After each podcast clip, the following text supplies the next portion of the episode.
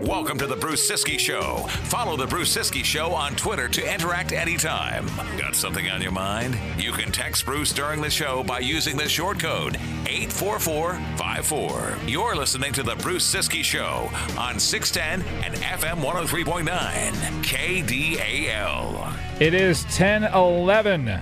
Monday morning, last day of July, 2023. Bruce Ciskie Show on KDAL. Good to have you with us. Hope you had a fantastic weekend. We've got plenty of ground to cover in the next hour. Let's jump right in. Some breaking news out of the NHL. And that news was broken by our next guest. Joining us from theathletic.com, he covers the Minnesota Wild, the NHL. Joe Smith, good morning, sir.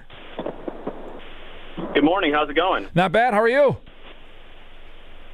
Good, good. Uh, a little busier Monday morning than uh, we thought, but I guess when your arbitration case is in a few days, that uh, time is uh, of the essence. Filip Gustavsson was set to go to an arbitration hearing with the Minnesota Wild on Friday as they try to settle on a one or a two year if they've gone to arbitration contract. But Joe, you, uh, you've usurped this arbitration hearing with the news this morning. What do you know? Uh, well, we know that he's closing in. They'll probably announce it today. It's a multi-year extension uh, with the Wild. Um, I can't officially release the terms yet, but uh, it could be more than the two-year term that arbitration is because uh, if you agree to a, a deal before ARB, it could be any length of deal. Uh, they won't be going through this process next year, I can guarantee that. But obviously, good news for Gustavsson and good news for uh, the Wild. You got their number one goalie locked up for multiple years. This has been a, process that, that I think we you guys have covered really well at the Athletic. You and Shayna Goldman did a piece here recently, kind of breaking down, you know, not you know Gustavsson's worth as it as you look at the compare comparables, the comps, the true comps. You know, looking at this from that perspective, what what did you see as as the, as the real comparables to Filip Gustavsson, and, and maybe the kind of deal we could be looking at here? Well, I think we we felt that that always goes by the most recent ones that are better comps than other ones and previous contracts. So you saw Samsonov with the um, Leaf sign for three point five five million dollars. Um, I think Swayman's in arbitration right now, um, and I think you're going to see uh, Gus's AAV in that you know mid threes ish little so range. So um, once you get more guys that are locked into similar age group and, and performance level. Uh, but goalies is very, very few goalies go to arbitration, so there's not a lot of sample size there. That's why we wanted to break it down based upon uh, this year, recent years. Um, and he's a unique case. He's only started what 40 games in the NHL, um, but it was a really special 40 games, and they're really important to the Minnesota Wild. So a lot of factors go into this negotiation. Did it surprise you, kind of big picture, Joe? Did it surprise you to see these other two goaltenders, Ilya Samsonov with the Maple Leafs and Jeremy Swayman with the Bruins, both go to a hearing? I mean, Filip Gustavsson will have been the third goaltender to have an arbitration hearing in the same offseason, which seems kind of high. It is high. I mean, you look at it; it's only been maybe one or two in the last five, six years, right? And so, most arbitration cases are settled beforehand in every position, but the goalies especially. Um, but I think this is something that they both thought. I mean, I think the the Wild probably wanted to avoid going in our hearing and seeing the two numbers that were way uh, far off from each other. And if they're if they want to sign Gus, Gus wants to be in Minnesota.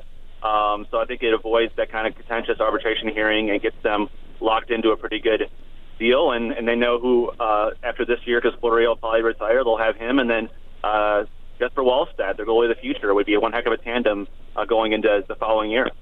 Joe Smith, the athletic, our guest, is the Wild. As Joe reporting this morning, in fact, about five minutes ago, Joe reporting, 10 minutes ago, I guess, that uh, the Wild are closing in on a multi year deal with Filip Gustavsson that will avoid an arbitration hearing. You mentioned it. This guy's only started 40, whatever it is, games in the NHL. He didn't have a great playoff series.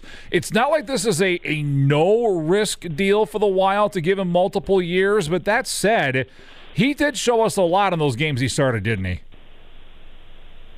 He did. I mean, you look at that like 14 game uh, winning streak or point streak down the stretch. Like he was, he was huge for them. I mean, he a lot of one goal games, a lot of close games, games that maybe they struggled to score, especially with Kaprizov out of the lineup. Um, you know, in the game one of the uh, first round series with the Stars, a double overtime, like single handedly helping them win that game. Uh, 52 saves, franchise record. You know, he, he said he was pretty average, according to himself and the rest of the series, like the team. But you know, anytime you have a goalie that young, uh, capable of, of being a number one, thinks he can be number one, but now he has the confidence from the organization and he has a deal and he can kind of go out there and uh, have that feeling of confidence, knowing that he can he is the guy for at least for right now. The other thing this does, Joe, and, and you mentioned Marc Andre Fleury's got a year left on his deal, and we all kind of assume that this is going to be the end uh, of the line for the Hall of Famer Marc Andre Fleury. So those that's your tandem, that's your timeshare and goal for 2023-24 is Gustavsson and Fleury, and that allows the Wild to keep Jesper Wallstedt in Iowa, playing games in the AHL, and, and, giving him a chance here to dominate in the AHL, something he didn't do a whole lot of last year. And that's a good thing as well, because we've talked about this before, Joe. You can never overseason a goaltender. The, the more development time they can get Wallstedt in the AHL, the better, right? Absolutely. I mean, he had a little up and down year last year, just learning how to play in North America and uh, the talent, the mechanics, the the hockey IQ is all there. The whole package is there, and I think now you have him in a situation where you have a goalie tandem set in the NHL this year, barring injury. He could be the number one in Iowa. Go through some more growing pains, and then in theory be part of a tandem 24-25 with in potentially uh, still there um, to kind of help him, a fellow Swede, help him learn the ropes. So a nice situation for a future number one, and heck, if Gus takes off and becomes a, a superstar, then you have another conversation to, to have. Uh, by the way, to give Wild fans some perspective on seasoning goaltenders, uh, Yaroslav Askarov was taken in the top 10 of the draft by the Nashville Predators a year before Wallstedt was taken by the Wild, has yet to make his NHL debut. So there, you give these goaltenders as much time as you possibly can. So, Joe, as we look ahead here, uh, we, we've we've seen a very boring wild off season, but this was an expectedly boring off season. There wasn't a whole lot of room in, to maneuver for Bill Guerin and Chris O'Hearn and the staff. Calen Addison's the only unsigned player. With with Gustavsson now on the verge of having his contract finalized, Joe, Calen Addison's got to be pretty close behind, right? This isn't going to take much longer, I would think. I wouldn't think so. There's not like a ton of cap space left, and they get made them the qualifying offer, which is around 800 grand, and maybe might be more than that. But um, I'm pretty sure they'll be hammering that one out pretty soon, and that's the last item of business for them. They won't have many much cap space left. They want to have some wiggle room to have call-ups during the regular season and, and bank some, accumulate some over the course of the year. But this will be the last part of their offseason, a very big part of their offseason right now, getting Gustavsson done, getting the number figured out, and now you know what you can play with with Calen Addison, who they want to be part of this team going next year. I'm just trying to do math in my head here. I, I got to figure that that once those two contracts are done, the Wild will be just under a million dollars of space. Does that mean that Chris O'Hearn, everywhere he travels, has to have a calculator strapped to his head so he's got it on hand at any time he needs it?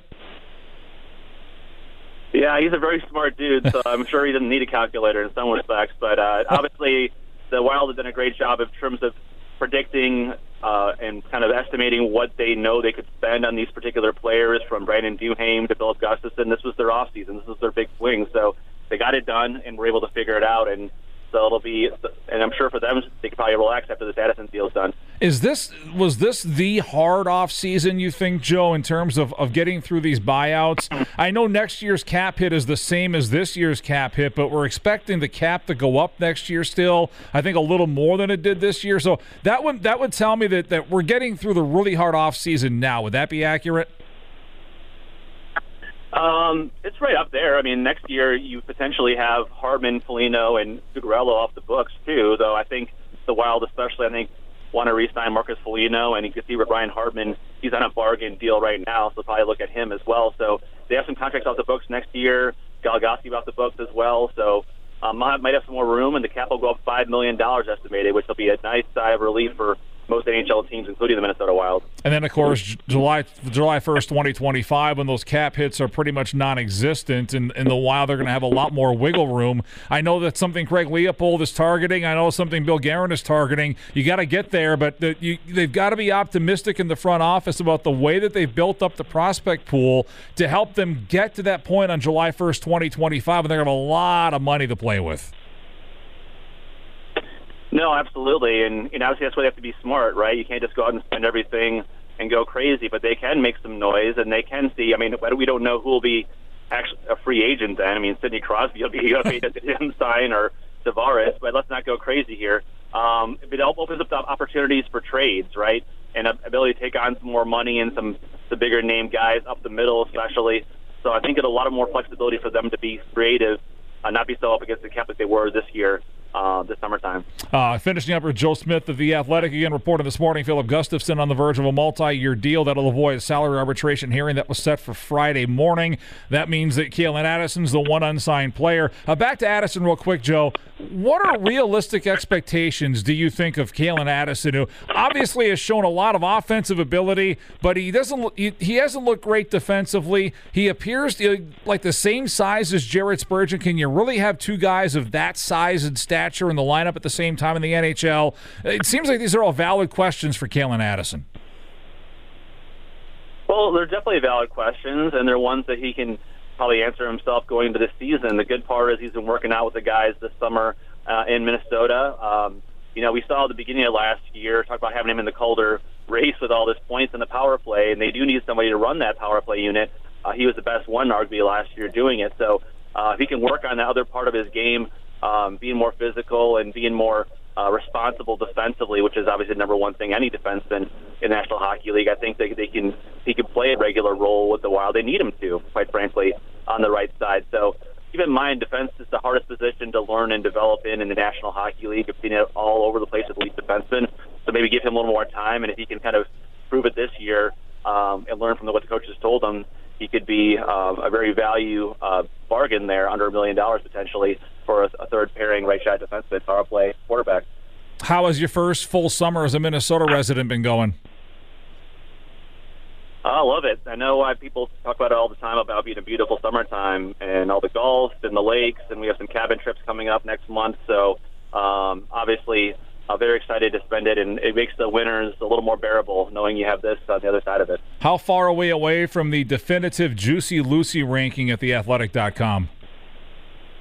I need a few more before I get an official power ranking. Maybe do multiple sittings at different places. I gotta uh, get the exercise in back after those after those sittings, though. Um, but yeah, there's uh, yesterday at Nook was probably the best one so far, and so we'll we'll keep that running tally. At the end of the summer, maybe the fall, we'll have a full power rankings going on. When you do that ranking, Joe, don't forget that there are some restaurants up the freeway here, this this direction, that have the Juicy Lucy's as well. I'm just saying.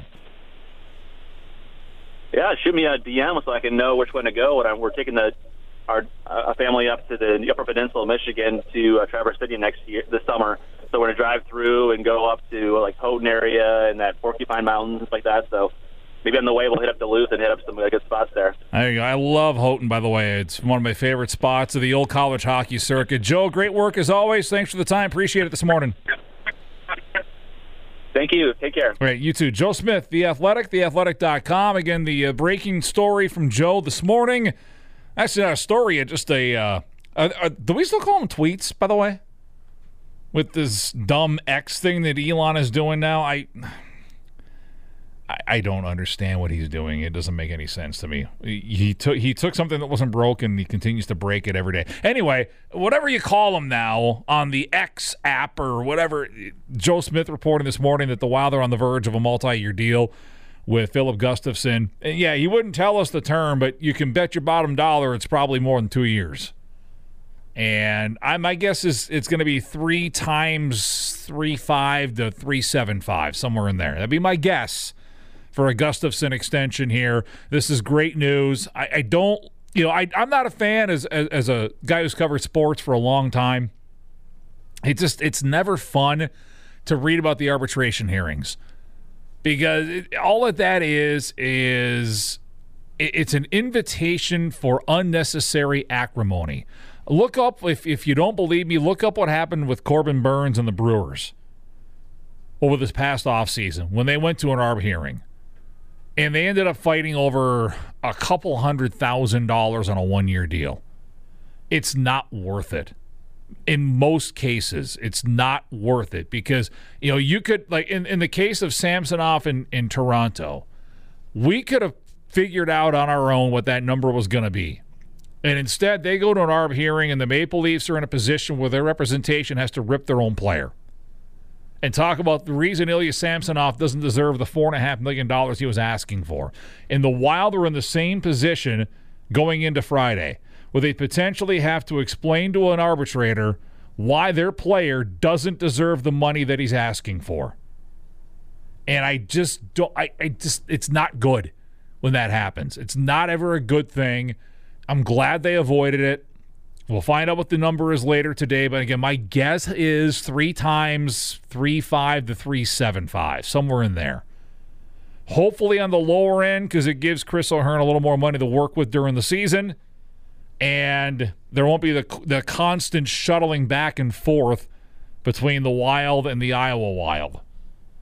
Otherwise, when there's homestands this year, the Wild are going to be sending guys down to Iowa constantly because they, they're going to want to save that day. Because in the NHL, the salary cap is accrued every single day. So it's 83 and a half million, whatever it is. Well, it's 83 and a half million divided by the number of days in the season. And every day the cap is calculated. And if you have $15,000 a cap room every day, for the length of the season, which is 180 days, just to give you an example, that means you have $2.7 million of cap space that you've accrued by the end of the season, which means you probably have in the area of $2 million you accrue by the trade deadline, which is significant because then you can acquire a player that makes that much money on his, you know, his annual term.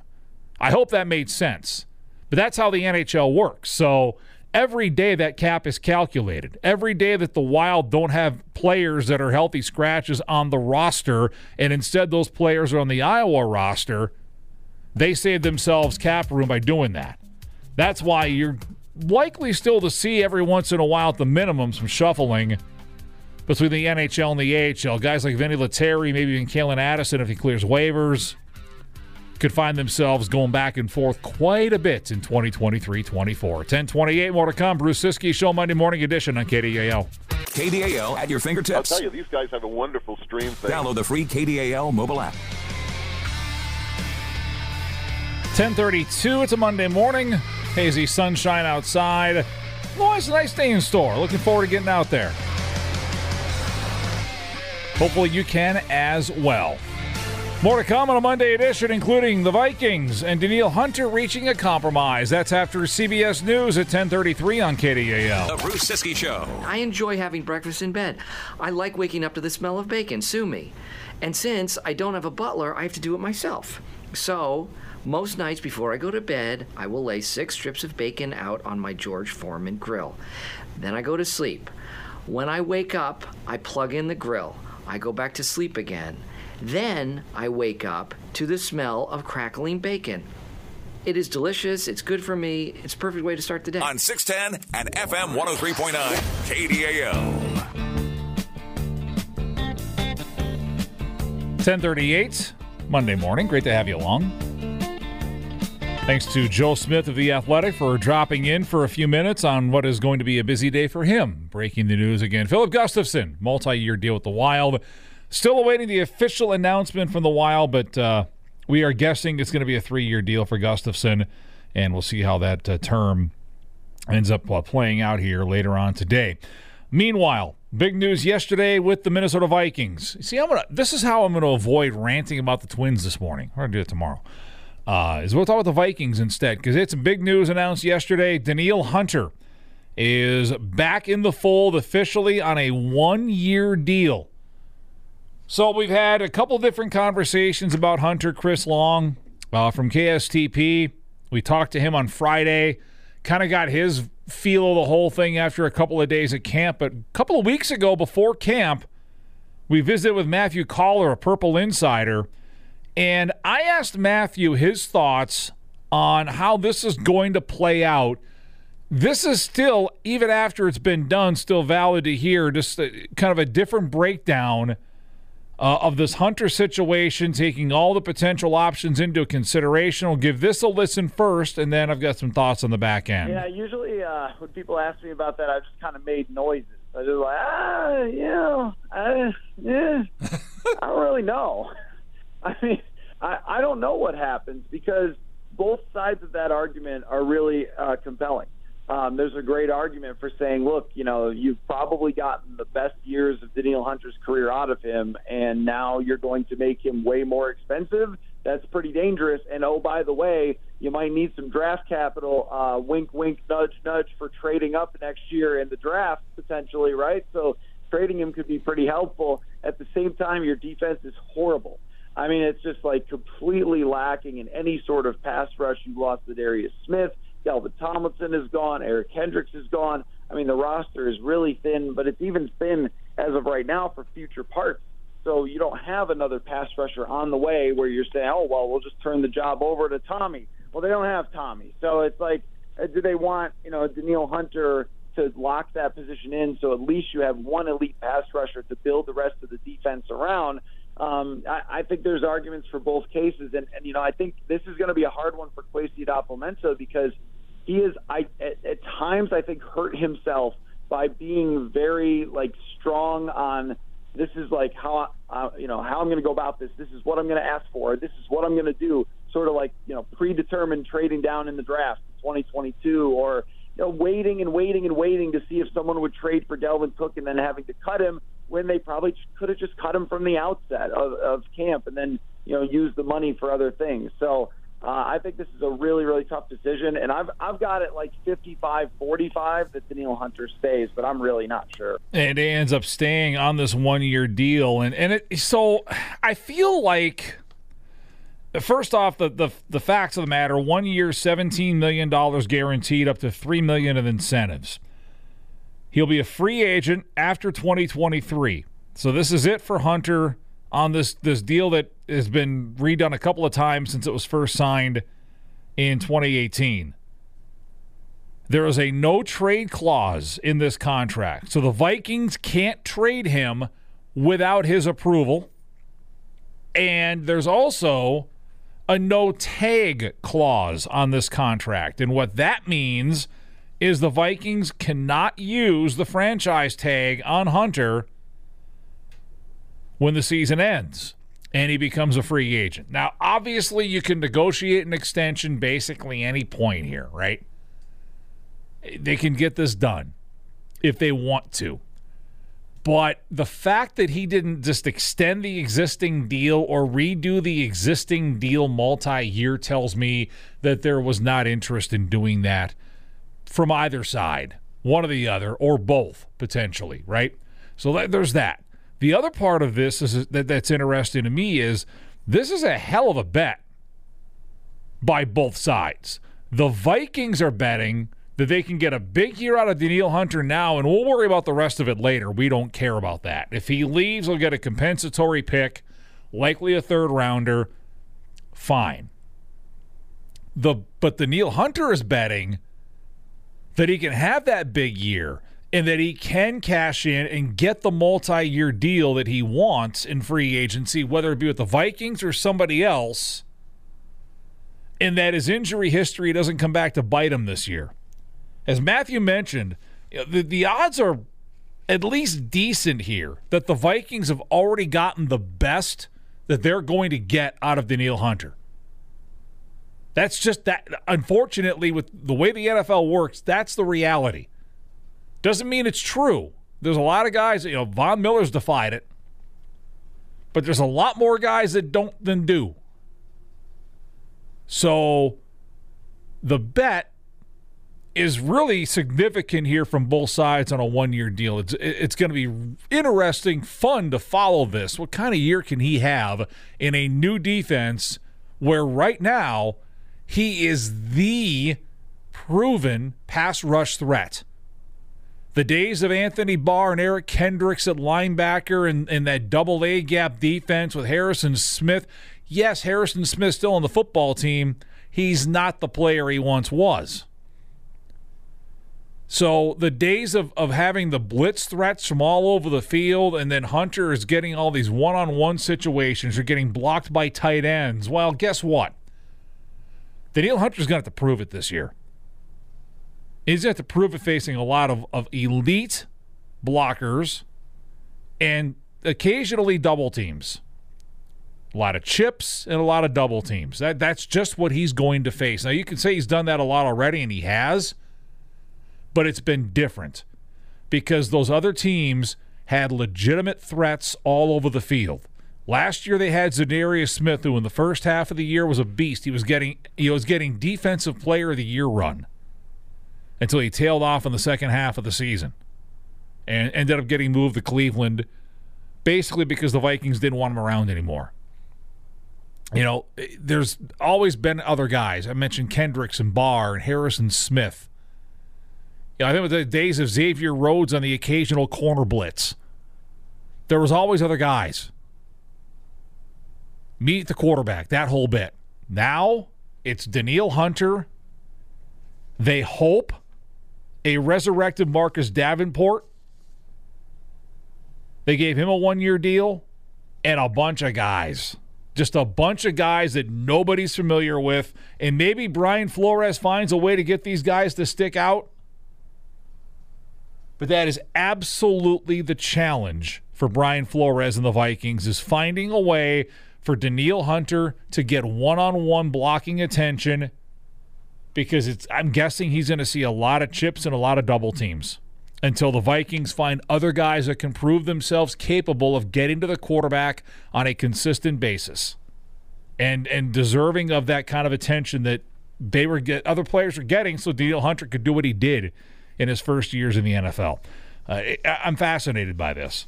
The Vikings were 27th in points allowed last year. They will be better this year. How much better will they be is the question. Because if they're going to make a run, it's got to be significant. Uh, both uh, teams are practicing today. The Packers are putting on the pads for the first time today. I'm sure we'll get some headlines coming out of that. Seems like those first padded practices always something gets a little heated along the way. So we'll keep track of that. Talk more about it tomorrow. Uh, by the way, on the show tomorrow, former UMD men's hockey two-year captain, now a member of the NHL's Philadelphia Flyers, Noah Cates on the radio show with us tomorrow. Uh, later on this week, Brandon Warne from Access Twins. We'll uh, wait for him till after the trade deadline tomorrow. We'll see if there's any other moves cooking for the Twins yeah, it, it, I don't know what to. I, I, I already said what I said this morning. I, I, don't. I'm at a point where whether it's Joey Gallo for the Twins, Colin Rea for the Brewers, I don't need to see this anymore. I think I've seen enough of each of those movies that I'm good. Joey Gallo's up in the ninth inning yesterday, two out as a pinch hitter. Twins are down 2 1. He per, he represents at the plate the go-ahead run. And he's got he gets himself into a good situation, does Joey Gallo, in that ninth inning at bat, because he works the count to 3 1. He's facing Carlos Hernandez, who is